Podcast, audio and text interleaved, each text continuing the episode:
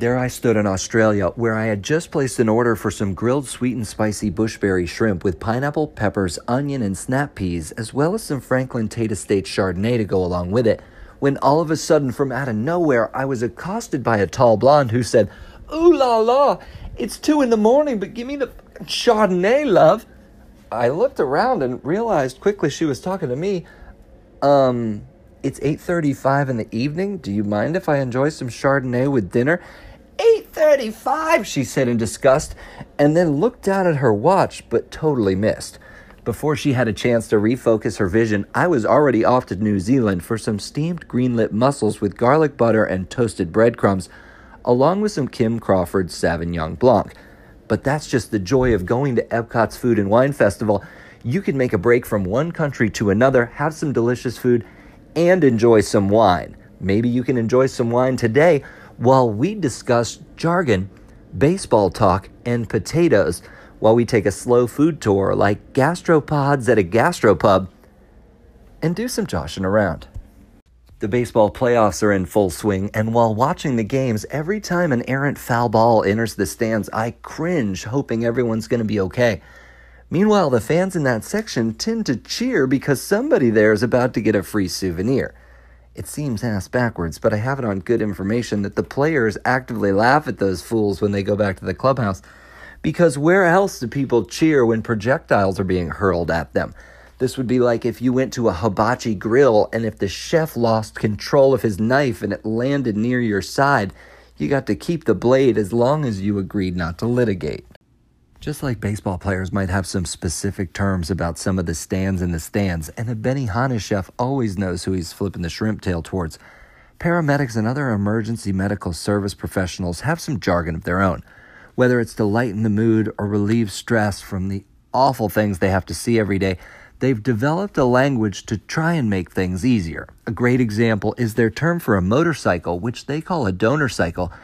Then there's some events that they might have to perform, like a trauma handshake. You don't really want to know about it, but it involves a code brown. There's other terms for codes on the scene too, and they have various ways to describe stains on the scene, but what I find is best is that one of the ways they refer to the deceased is being no longer able to play records. Anything involving E M S has got to be a difficult job because, much like records, it seems humans were made to be broken. It's a job I couldn't do.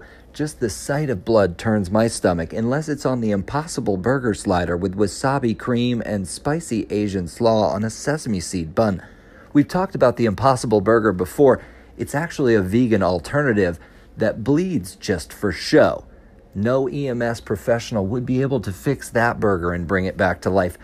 However, I bet they have a better success rate when it comes to fixing us frail humans than do the baseball players I'm watching in these playoffs, who, even the best of whom, only get a hit one out of three times.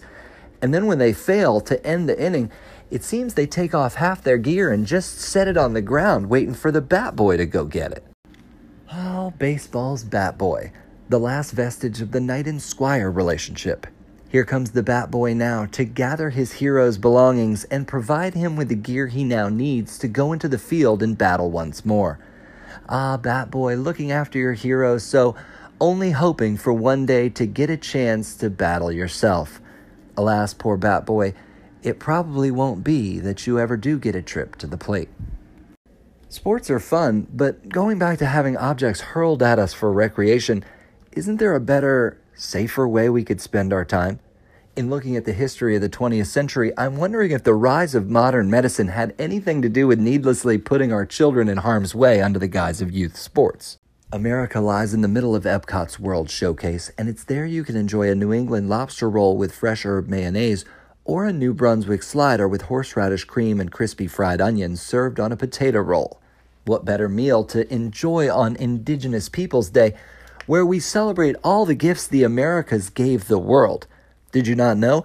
There was no potato in Europe before Christopher Columbus brought it back. Same goes with the tomato and all the peppers we enjoy, because it seems before Christopher Columbus found these indigenous people living on this huge landmass, there was no spicy foods to be found in the world. Hard as it is to believe, before these new foods were discovered in the Americas, the Hungarians didn't have paprika, the Indians didn't have curry, and the Italians didn't have tomatoes. More than anything, though, it was the discovery of the potato that helped fuel the Industrial Revolution, because only through that power-packed spud were cities able to sustain the life they needed to have all that manpower in the factories to begin with. On the five hundred twenty-sixth anniversary of Indigenous Peoples Day, I learned that before Christopher Columbus landed on Hispaniola in fourteen ninety-two, Columbus, Ohio was known by a different name. Amazingly, Indigenous Peoples Day used to be known by another name as well. Oddly enough, they called it Columbus Day, which is strange because before arriving in the Americas, Christopher Columbus's name was Cristobal Colón. I don't understand how an Italian sailing for the Spanish can suddenly have his name changed upon arriving in a new land. Does that mean that if I head across the Atlantic and go to Spain, that my name would suddenly be Broma Alrededor?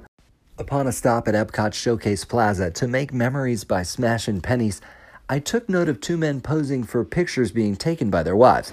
The men, it seems, were complete strangers from opposite ends of the country, yet there they were, both wearing a matching flannel-style plaid shirts.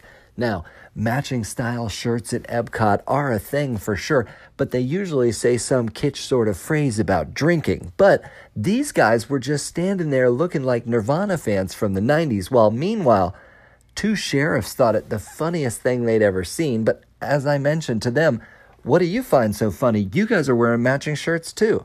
The deputies didn't appreciate my comments, but that didn't stop one of them from complimenting me when he said, "You look great. Are you wearing makeup?" Not really, I told him, just a little concealer to hide my rage. The best remedy for that, though, is cured meats, so off we went to Spain for charcuterie in a cone for a selection of meats, cheeses, and olives with an herb vinaigrette. When it comes to a cure for the way I look, I've begun to get served ads online with regard to my appearance for things I'd never type into a search engine, let alone say out loud, which leads me to believe that my phone's selfie camera is now spying on me. Cell phones are very versatile devices, not just for the tools they provide to consumers like me, but for the data they share with others, in the same way that ginger is a very versatile food by lending its flavor to a cookie, soda, and sushi while also providing the antagonist to a cute little country girl marooned on an island. All jokes aside, you can never go wrong with a bao bun, but the cheese bread in Brazil will hit you like pow. Plan your trip for November fifth through the seventh, and you can eat to the beat of Boys to Men and hang with Broma Alrededor while enjoying the blended cuisine of indigenous people worldwide, all the while washing it down with some joshing around.